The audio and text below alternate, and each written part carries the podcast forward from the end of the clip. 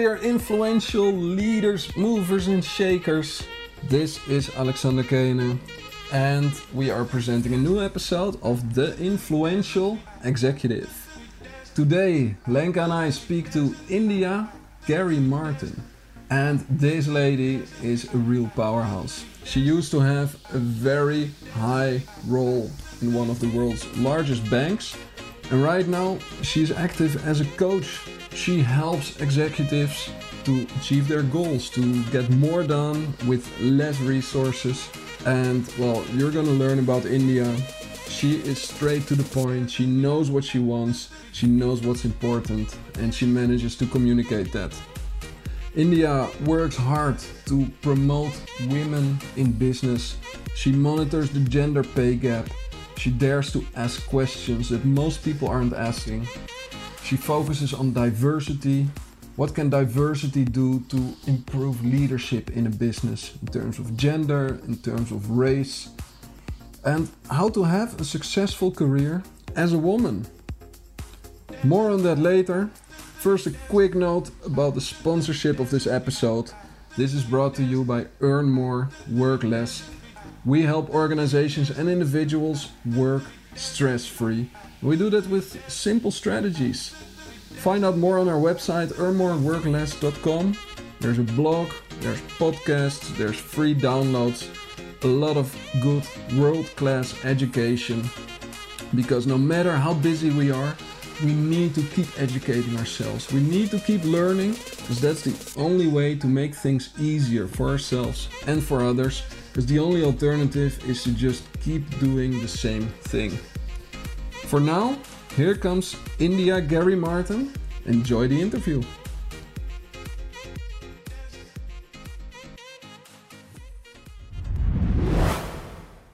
India, welcome to the Influential Executive Podcast. Thank you for having me. I'm really excited to be here. Thank you for being here. We heard that you've been on a crazy travel schedule, and yet here you are looking full of energy, ready to go.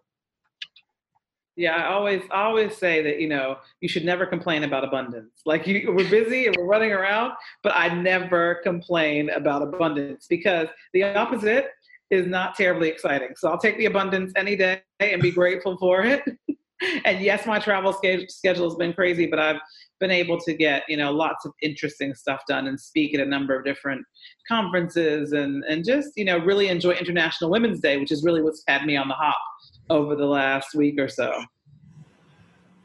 International Women's Day meant a lot to you over the past week. What what what does that mean? What have you been doing with that? Um, so you know, I, I think that my work around women in business. I mean, I've, I've been really heavily in the space and, and kind of been out there as a vocal advocate um, for women in business and just, you know, ascent onto boards, but more even representation um, in the senior ranks of leadership of, of you know, major corporations since uh, probably the late 90s or early 2000. I know my skin looks very clear, so you'd never guess that I've been doing that for this long, but, but I have. Um, but I have. I, that was like my my own compliment to myself. Um, but no, but I have, and and um, you know, International Women's Day in the U.S. They it's actually International Women's Month, which is which is amazing.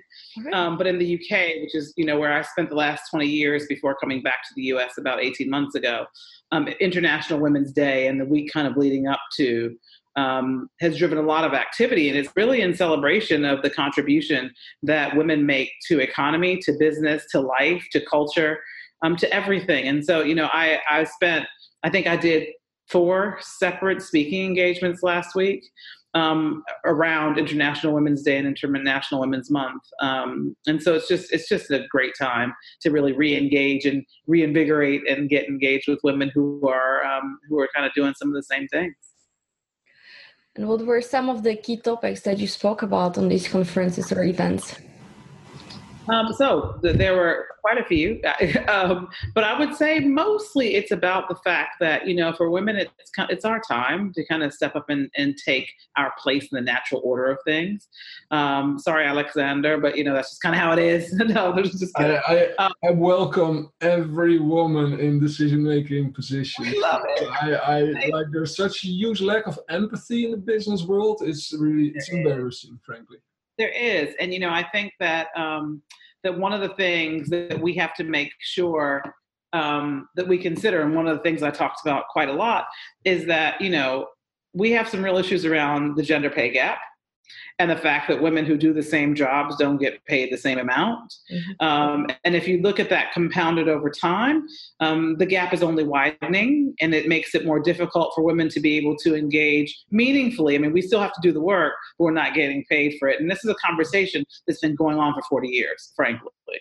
You know, and, and the rate of change is far too slow. And, and now, in the UK at least, um, it's mandated that organizations publish um, their gender pay gap. And that's a big deal because that kind of pressure organizations don't want because women are shareholders too you know? And so you if you look at an organization that you have been investing in and spending your time in as an external shareholder who has huge gaps in pay between what they pay men and women for the same job then there's some questions and there's some external pressures that organizations have to face. Um, and so a lot of this, a lot of what i talked about this week was that. Um, but also just you know women's place in the world and how women are um, ascending on the political landscape in terms of trying to help to shape some of the mess that's happening around the world, um, particularly in the U.S. and Europe, where you know you have Brexit on one hand and kind of a very interesting administration on the other in the U.S. That's all I'll say about that. Um, that, that that you know where you're seeing women step up and kind of raise their voices to ensure that women's rights are represented on both sides of the pond for this very same issues is really interesting. They always say that um, that the U.S. sneezes and the UK catches a cold. And so, you know, there's there's so much in parallel politically and economically that's happening in those places that that unfortunately the ramifications across Europe um, will be pretty huge, particularly you know if Brexit happens or when Brexit happens, and what that means for women and trade and a whole bunch of other things women in business i i'm very happy to zoom in on that topic. And you know i when, when i look at, at the world and how everything is designed you know there's male energy there's female energy together. They're integral part of a whole and it's hmm. only in in collaboration that you get an ideal outcome. So suppose you could draft the ideal business right now with a blank sheet of paper. What would it mean for the leadership team? How would that look, and how do you picture those interactions and decision making processes? So, actually, you know, that's a really interesting question because, you know, there's another there's another there are a couple of other things that are missing when you think about what leadership looks like um, so gender is just one but there's also ethnicity and there are the other things on the on the diversity spectrum and if you look at um, the particularly, I mean, Western countries, right? If you look at the at the ethnic makeup of those countries and the representation, um, similarly to that of women in boardrooms and senior leadership and executive teams, it's it's not the right mix. And so what we're losing there are a couple of things. First is there's only going to be a certain it's only going to go so long before you can't help it, right? And and folks that just the sheer numbers don't support the ability to be able to be exclusive in the way that businesses have for a very long time. Um, but that you know, but we still have some way to go because the power structure still exists. Um, but in terms, I mean, you know, we're missing a huge trick. So, like for example, um, in the U.S JP Morgan Chase, who I used to work for. I mean, I don't now, and I, I never did I think. I mean, I love the, I liked the firm when I was there, but never did I think I'd become like the poster girl for talking about JP Morgan Chase. Um, but they have, um, they have something they've created called Advancing Black Pathways, and it's it's it's how you engage those customers in your community that you you typically hadn't that were underrepresented, but that who bank with you, um, and how you build those relationships to create um, to create, frankly, customer and corporate value. And so they've done this, and now literally, and this is, I mean, it's kind of strange, but literally, there are so many um, African American people in the United States who are looking at Chase as, a, as their banking option because somebody paid attention to the specific needs of that community. And it's a, you know, it, it, there are millions of African Americans in this country. And so my point is, in any of the places that we're talking about, and that's any of the Western democracies, um, culturally, and I'm not just talking about, you know, people of African descent, it could be anything culturally. Um, we're so diverse that we're missing huge tricks in terms of even driving our own revenues, in terms of what that leadership looks like, um, and some of the decisions those leadership, that kind of leadership, diverse leadership would take, um, that could really catapult companies in ways they hadn't even thought of from a business and revenue perspective. Yeah, yeah, it makes a lot of sense. It's pure logic. Um, I, I read an interesting article in uh, a Dutch newspaper earlier this week and it was written by a female politician. And she argued, um, she said, shouldn't we just drop the more women in leadership roles discussion? Because we've been saying this for many years, and it seems that women don't really step up. Maybe women, maybe, maybe there's just a lower percentage of women who want that type of role, want that type of responsibility. And, you know, maybe we've just been aiming too high. What is your perspective on that? Uh, me think. I'm trying to keep my language clean. Uh, I, I, I just think that that is, you know, it just kind of feeds into the typical power structures as far as I'm concerned that is primarily male and primarily European and I, am just very, you know, I don't believe that there aren't women who want to do this stuff, but I do believe that there is, unfortunately, and this is the same with people of, of various ethnicities, and again, other things on the diversity spectrum. Um, there's a bicultural competency that we have to have that men do not, and that is being able to navigate um, what's happening in their world and play by their rules because they set the structure and set the rules. So if you don't play by their rules, then it's really difficult to move through right? And so I think the challenge is not the willingness or ability, or even women who want to do it. It's not necessarily having the bicultural competence to know how to play the game and know the things that you need to do. And there aren't enough senior women in positions of power to be able to relay what that looks like. So people are kind of, you know, finding it as they go. And and you can only, you know, if you're only one of a couple, there's only so much you can do in terms you have a ladder and you're trying to pull people up behind you, but you also have to kind of do your job. So it's kind of balance between doing both, right? And so I think that it's an issue of ensuring that women understand the structures as they exist, exist now, knowing that, you know, once, if they're, you know, when we get to a point where there are a lot more women in place, those structures will start to shift and change. And that requirement will become less. But we have the additional barrier of having to understand how the game is played, which is not natural to us um, because it's based on kind of more male patriarchal behaviors. Uh, that's interesting. So indeed, it's the current leadership that set the rules and guidelines that defined what the structures look, and that would be completely different if there would have been a bigger female influence uh, on defining those. So now what we need is just the people setting these uh, structures to open their minds and to understand also why it is so valuable to create more diversity. Because mm. when the, when there's that business trigger saying, "Hey, if we still want to be leading in five or ten years from now, we better be leading the diversity revolution as well, because we know that that's where the value is." Are there already examples of organizations who really made this a priority? Uh, no. I mean, yes, but but no. What I what I was really I know I'm like I'm I'm full of jokes today. I think it's um I think it's it's that really. Let me take a step back before I answer that. There's no real incentive for people to do this as far as they're concerned because folks who are in the power structures right now are perfectly comfortable with the way they look right now and are perfectly comfortable with how they're compensated in those power structures and perfectly com- perfectly comfortable with their own trajectory within those current power structures. So there's very little um, incentive for them to want to shift that, right? And typically, the folks who are in have the most control are closer to the end of their careers and care a lot less about what it looks like for the people behind them just given the fact that you know capitalism drives that kind of behavior frankly. And i'm not i'm not suggesting that we all become socialists or common that's not what i'm saying. I'm just saying that there are certain types of behaviors hmm. that are associated with capitalism which means that there's very little incentive to want to support the whole and ensure that other people get an opportunity. That's not what that structure encourages, mm-hmm. right? So if we start there, um, and you're asking about organizations who've done that, I think it's very challenging to point to organizations that don't have particularly big ones, right? Mm-hmm. If you're talking about kind of the big, large multinational corporates, people are making effort to, to start to kind of get more women on boards and get more women in leadership.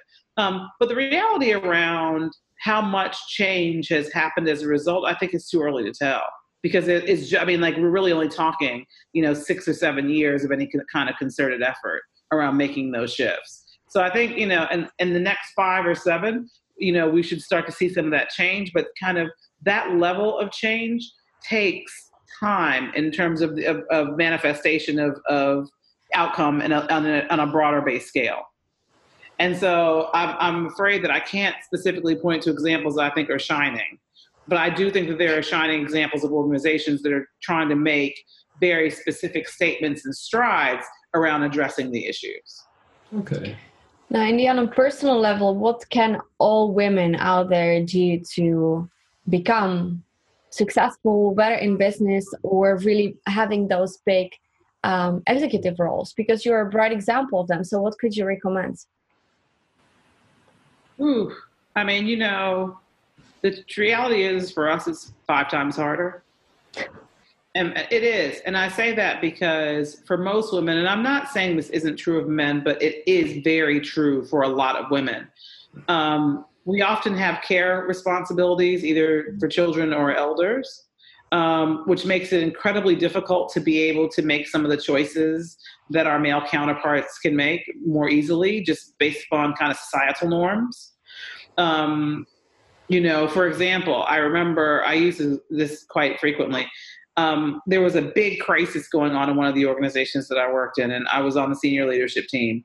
And um, my boss said, "Okay, we're going to have to fly out to Tokyo tomorrow." And I was like, uh, "I have three kids, a husband, people, things I got to deal with." And I had to remind him. I was like, "You know that wife you have at home? I was like, I'm her when I get home. And so, you know, you have that person there all the time. But when I get home, I do all the things that your wife does. Plus, I'm here all day.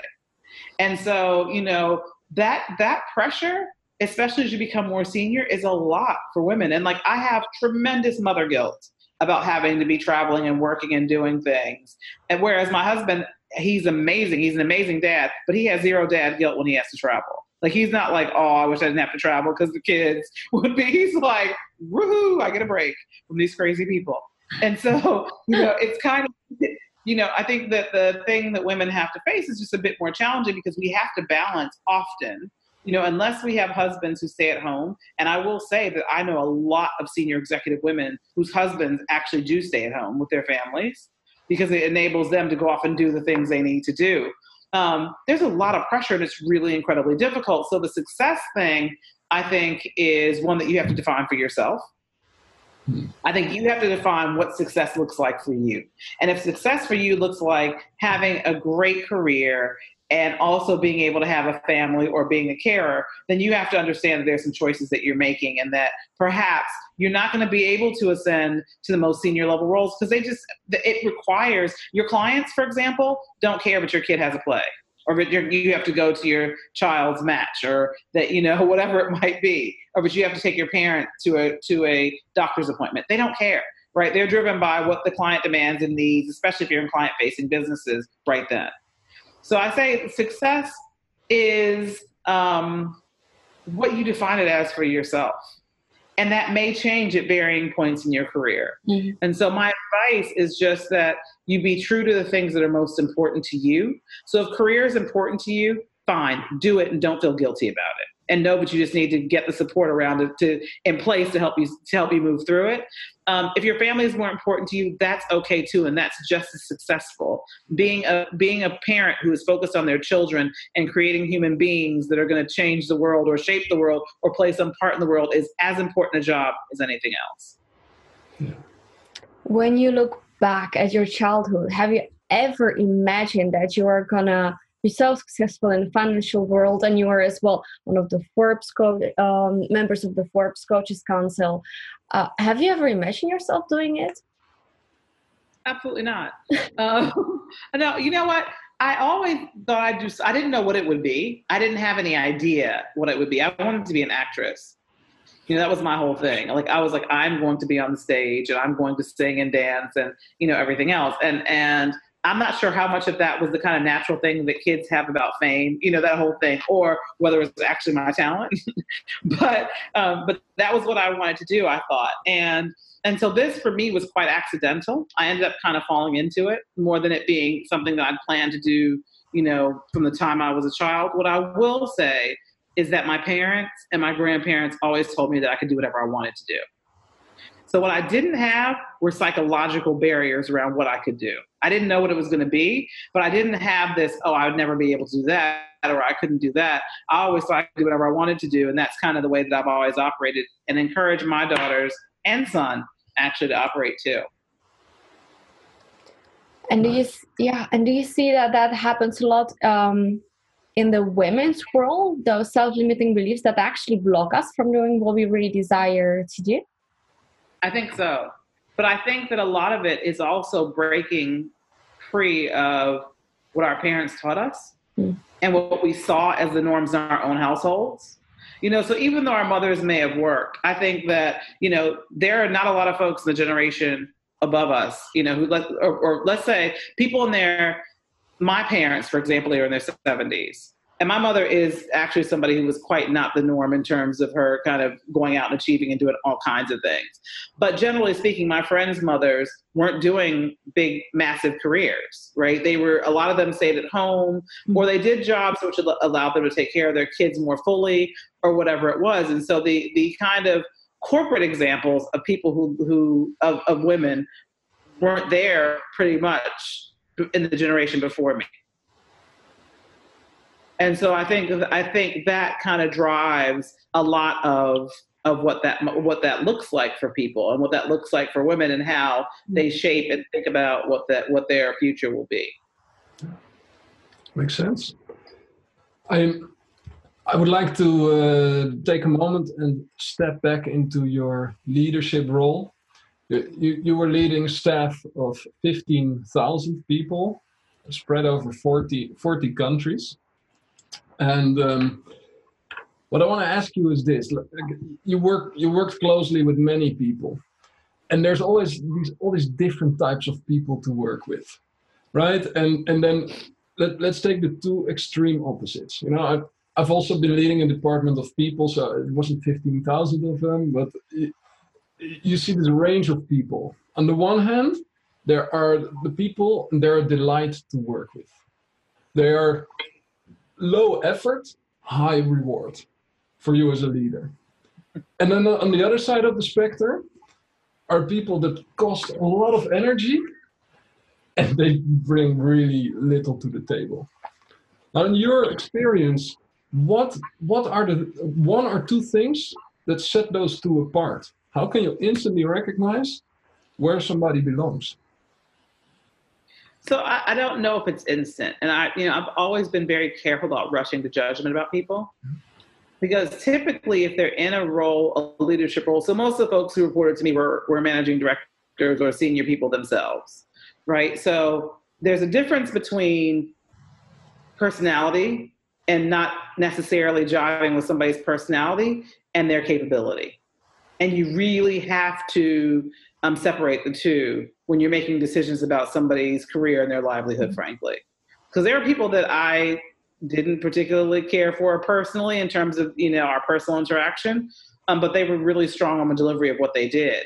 And I think it's an incumbent upon you as a leader, if you know, to understand who the people are on your team. And I'm talking your immediate team. You can't manage 15,000 people. You have to put the right folks in place to be able to do that, right? But for the seven or eight that reported to me, it's incumbent upon the leader to understand how their leadership style impacts the people who work with them and what you need to do and how you need to adjust as a leader to get the best out of each of your staff based upon their learning and or um, leadership style yeah. And so, you know, there are people who who are not coachable and who you can't support.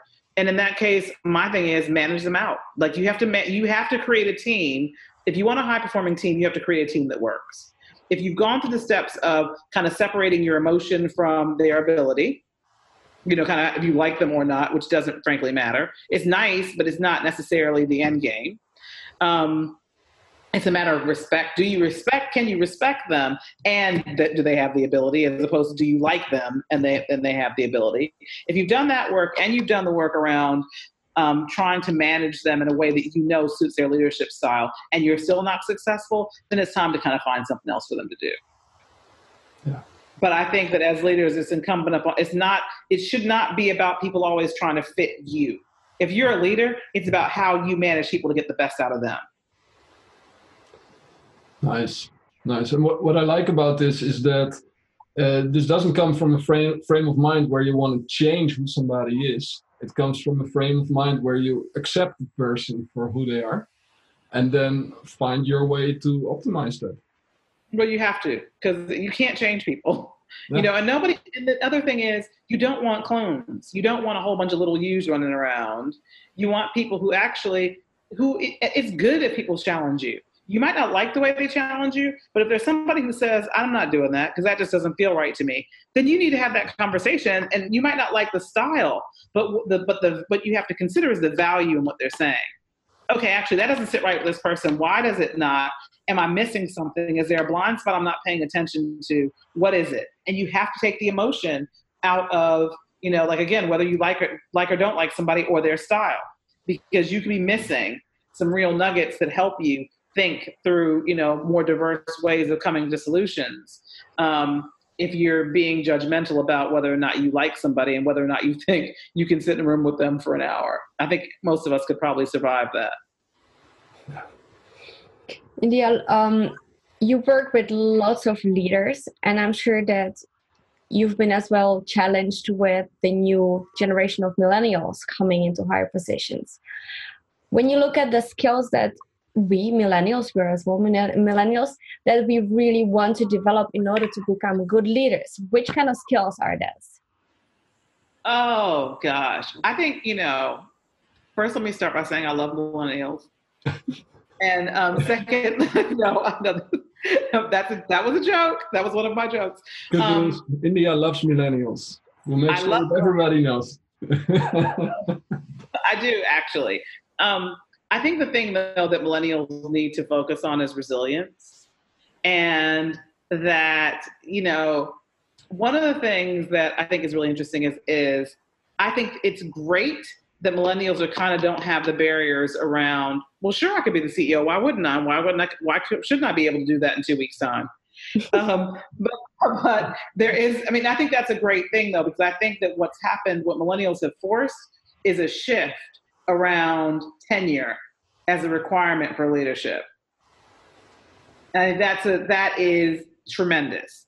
However, I also think that I, I would like to see millennials be a little bit more resilient in terms of disappointments around like when you don't get what you want right then, you know, it doesn't mean you stop or but you go to the next thing. It's you know, it's it's it's how do you move around the barriers that are in your way as opposed to just kind of letting them go move on moving on you know so i think i think you know like i love i love the ambition of millennials and just kind of wanting to do the wanting to do so much and wanting to change the world frankly. Um, but i do think there's a benefit of wisdom and experience that you could leverage even if it's not your own because you're not of a space yet where you have it ensuring that you get that information that you leverage folks who've been there and done it even if you don't necessarily agree with the methods.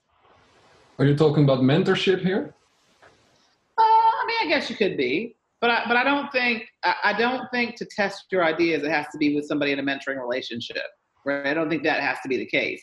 I think you know you can do, do that with people who just have the benefit of the experience of having done whatever it is, and it doesn't mean that you'll do it that way.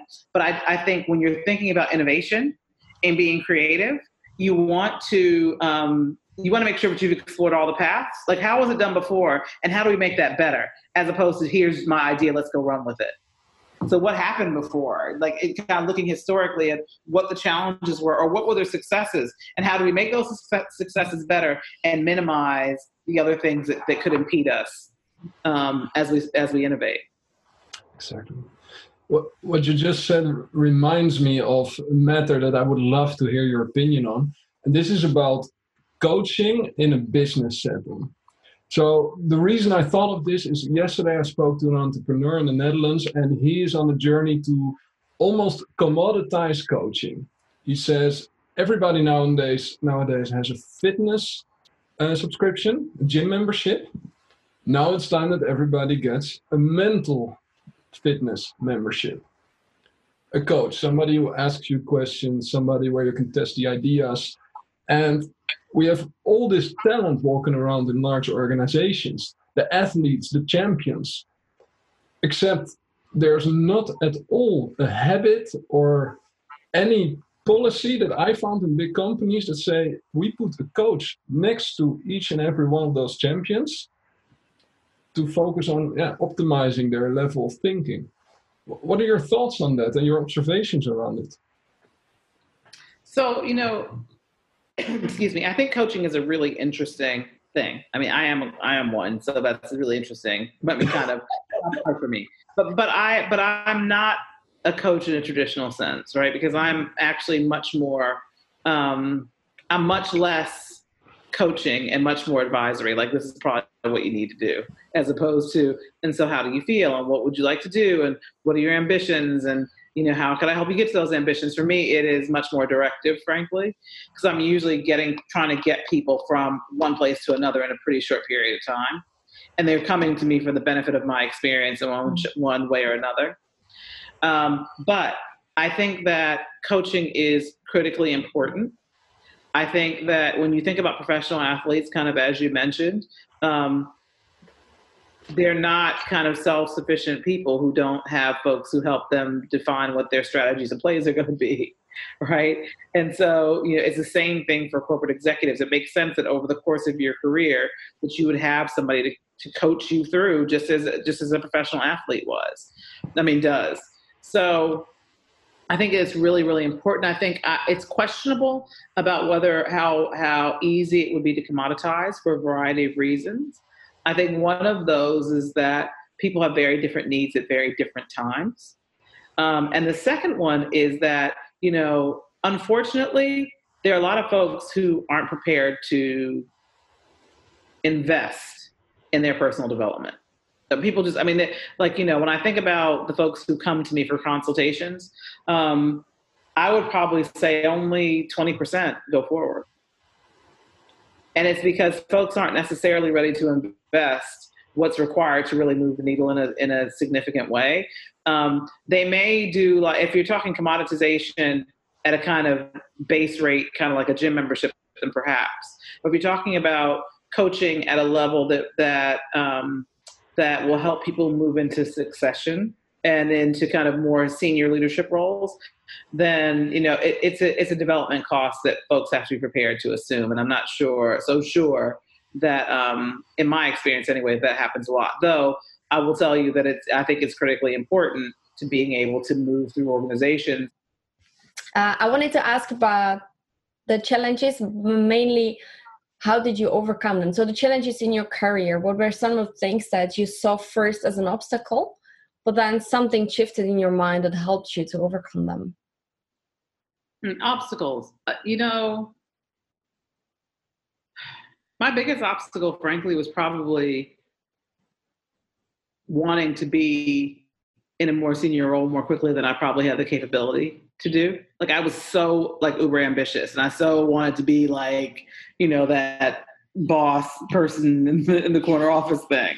Not because it was a corner office, but just because I really relished wanting to lead big teams. And um, and I, so I'd say the biggest obstacle for me in my experience was ability to do that. I mean, like you know how quickly I could do that. Um, and and it was a time thing because again, you know, when you're leading big, complex, multinational organizations, you have to have the experience. You got to know what you're doing. Like that's not stuff. That's not. Those aren't things you could just step into um, because you think you have the capability. You really need to kind of build the experience. And for me, um, you know, I think it was a really difficult thing to determine how. Like, how do you do that, and how do you get to that place? And I and I don't really. I would say to women, particularly, I very rarely because I couldn't, frankly, look for women to give me that support because there weren't that many that were, you know, there weren't that many ahead of me that were more senior. Um, I always kind of looked to the men that I really respected who had the skills that I wanted, so I could kind of emulate those skills. And so for me, it doesn't. It's it's been a much more gender agnostic journey in terms of how I acquired that and who I looked to to support me through those kinds of through those kinds of um, parts of my career where I had obstacles and I was I was challenged around what to do next. And I will also say that like the people who were my biggest champions were all white males. Like that, that's all there was. And they were, I mean, hugely. And a big part of um, them being able to help me, and I think becoming advocates and sponsors for me, which helped me get around some of those obstacles, um, was me being telling my story and really letting them know who I was and how it felt to be who I was, as opposed to complaining about the circumstances in which I found myself. Yeah. How did you figure out who you are? Because that's a question that I do believe um, not only millennials, but as well younger generations and many other people, we are being challenged with. We don't know who we are. We have so many options. And that's why we have this shiny object syndrome, right? Going from one thing to another. I do believe that it's from not knowing who we are and what is it that we truly want. So, how did you figure that out? Gosh, it was so it was different for me because I'm a generation ahead of you. I didn't have all the options that you have. I think I'd be a mad person too, like all of you millennials. No, just kidding. Um, no, but I really. We really, we really didn't have all of the options, right? People only did like 10 or 15 or 20 things, really. You know, there wasn't all this that there is today. And so I think that I don't actually think it's not about people knowing who they are. I think there's so much option. It's really difficult to decide. You know, I, I think the two are different from from one another. I think you know, um, deciding what you want to do i didn't like i didn't make it though in fairness like i said earlier i didn't make a decision about what i wanted to do i fell into it right i ended up doing investment banking because all of my friends were going to do investment banking and were going to wall street after university and i decided that i wasn't going to do law which i changed to after i left i started as a as a theater major at university. And then like halfway through was like oh my god i'm to not make any money if i do this. So i changed to a law a law kind of i was like am i to be amazing? I don't know. So let me change to something where i know i can at least support myself. So i changed to a legal track and then i hated it. I finished and did all my did my degree but i really didn't like it. I was like i cannot practice law. I will be bored to tears.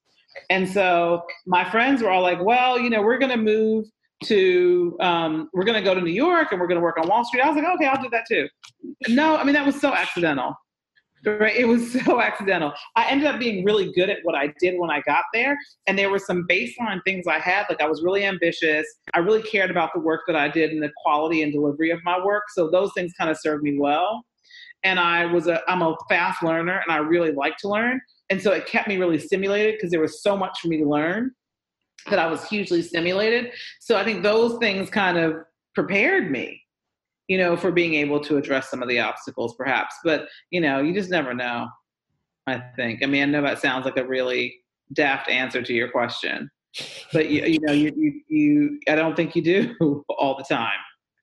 I don't. I mean, I think you know who you are. I, I think most of us know who we are. Like I know who I am. I've always known who I am, but not knowing what you want to do is is different. Yeah. I think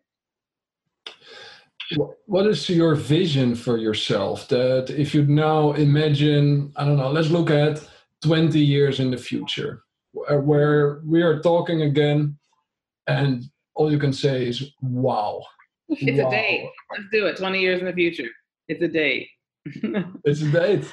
I will set a reminder. So, what what what will happen in the next uh, two decades for you to look back in 20 years and say, "Wow, this has been a wild success. What a ride." Hmm. I think much of the same, frankly. I love what I do. You know, I really love the work that I do, you know, by myself without being in a corporate, just kind of going out and doing the things that I love.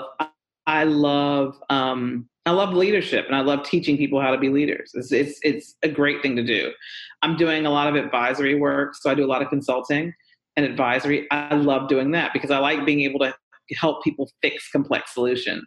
Um, but I think most of all, like in 20 years, I hope I'm a grandparent. I, I'm really looking forward to, to living through baby years again, but being able to give them back. I think that's uh, that's a lot of fun. you, you get to visit and buy, but you still get the baby time. Um, but I think like, you know, spending time with my family is where I want to be in 20 years. I want to be, you know, kind of traveling around, hanging out with my husband, just doing stuff. You know, I, I will have done the hard work. I think um, for me, I'm quite a social activist as well. I'm really heavily into the social justice space. So I think, you know, being able to be an elder in that space and help guide and challenge social change um, will probably be something I spend a lot more time on because I'll have the time to do it. So that that will be my ideal success story family, social justice and activism, and maybe a little consulting still. That's beautiful. Very cool. What role does spirituality play in your life? Um, I'm a hugely faith based person. Um, I really do believe that without God, nothing is possible, and that with God, everything is possible. Um, I am, my guiding principle is around um, integrity and around hope and around prayer and meditation, which I spend a lot of time doing because that's the only way that I can center myself given everything else that's happening around me and all the environmental factors. Um, I think that that we have to believe, and I don't care what it is or who it is, there's something bigger than ourselves. Um, because, you know, I, I, think that nothing happens by coincidence, right? And that uh, there's a divine order to things in this world. Um, and that the miracles that happen every single day are not of our doing. And, you know, I do believe that, you know, obviously we have free will and we can, you know, make choices but the, um, the, the miracles that happen every day are not of our doing, and, and just the blessing in um, the blessing in having somewhere else to put your burdens when you need to. Um, so yeah, spirituality is a huge part of my life, you know, and and um, it's a huge part of my family's life. You know, we are our whole house is kind of like you know this is our mecca. You know, we when we step into these doors, we pray together, we meditate together. Um, but yeah, for us, it's it's a, it's central to to who we are as people. It has been for all of all of my life. Very cool. So you meditate together as well with your children? All the time. My kids meditate all the time. Wow. When did you introduce them to meditation? I don't know, three or four years old. Wow. Super cool. That's there's like, not like we do. No, go ahead. Go ahead it's not the first image I have in mind with uh, a, a, big banking executive. you have to kind of keep your you have to keep your sanity, you know. And like I find for my kids, you know, they go to they've always been in faith-based schools their whole lives. My eldest child is 20, my next one is 13, and my next one is nine. And they've all been in faith-based schools all the way through. Um, and a part of the meditation, like for example, when my when my children have tests, we always meditate. We meditate in the mornings before they have tests because it brings them down and it calms them down. When they're acting crazy, we meditate. Like I'm like if they're acting like mad people and fighting and screaming, my thing is to take them into meditation to calm them down and get them to recenter themselves and think about what's important in this life. And is it really bickering over fighting over, you know, who ate the last piece of cheese? Or or is it you know, actually there are so many things that we need to focus on in the world around you know homelessness and around you know poverty and around i mean like we have so much to be grateful for it's kind of a really useful method for getting them to refocus on what they should be grateful for, as opposed to the things they don't have in that moment. Um, and so, you know, if you can, I figure if I teach my kids that early, then it'll help them to self soothe as they get older. And when they have these kind of moments of stress, they know that they can turn inward and they can pray and meditate. And that it will, at the very least, um, calm them down. But at the very best, it'll fill their spirit with joy, which is what we really want, I think. It's beautiful. It is. Are you ready for our last round? We have a special uh, section in our interview structure, which is the rapid fire question round. Yes. So we are going to shoot some words and short questions at you, and you get one word to give as an answer. Okay, I'm ready. Go. Answer by one word. So, leader, Fabulous. Technology. Necessary. team, Work. Decision. Making. inspiration, Mom. Curiosity. Always. money, Please. Relaxation. Every day. What is the number one thing right now on your bucket list? Sleep. that makes sense. Uh, knowing that you traveled a lot. what is, according to you, purpose of life? Oh, happiness. But no, no, no, no. Joy. It's, they're two different things. Joy. Joy. Joy is the meaning of life. Do I get to answer that in more than one word, or is that like? is that supposed to be with the one rapid fire? Well, you're you're already at uh, 38 right Five now. words. it's okay. The SLA is red, and we're gonna be letting this one slide. Joy. What is your for you the number one personal development book? Hmm. The fifth discipline. Peter Senge. Yes, I love him. Ah, we interviewed him as well, and uh, it was an amazing Yes. conversation. He's brilliant. He is an amazing, amazing man. He gets it. He does majorly. I, oh, do you have a question? Uh, Go ahead. I- Apparently, I've- you're more inspired, well- Ewan. No, I've one. It's not. It's not on the list, but I really like to ask this question. Um, what is the most beautiful company that exists in the world right now? Oh gosh, that's a tough one. Oh, that is such a trick question. oh, I should have researched that one a little bit. I should have researched that one. Oh gosh, I think for me, it's a personal thing. It's called MSK Memorial Sloan Kettering. It is a cancer hospital. And I think the work that they do around research, around caring for patients, around, I mean, at, at a time when I think most people, almost every person that you will encounter has had somebody who is touched by cancer, their work is just incredible. And they're so forward thinking about, particularly the psychological support they offer people who are ill and survivors. So for me, I think that's probably my mine at the moment. Amazing. Beautiful. Okay, Keep going. keep going. You always look at me. I wanted to make sure that you don't have a question on your lips right now because um, right now I want to ask uh, India before we're going to mention where our audience can stay can go to stay in touch with you.